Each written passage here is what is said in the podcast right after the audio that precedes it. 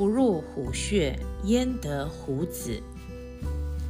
意思是说，为了得到成功胜利，必须勇敢冒险，才能获得想要的成果。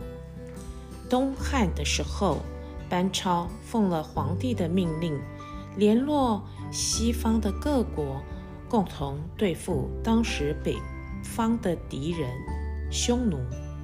班超带着三十六个人，先来到了西方的一个鄯善国。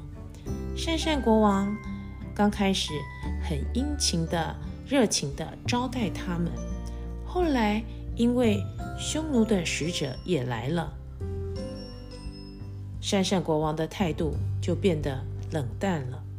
班超立刻召集跟着他一块来的三十六个随从，对他们说。大丈夫如果不敢进入老虎的巢穴，怎么能够抓得到小老虎呢？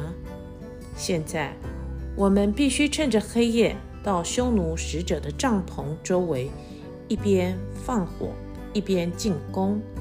只要杀死匈奴的使者，事情就好办了。结果他们真的这样进行，善善国王。也就只好乖乖地服从汉朝的命令。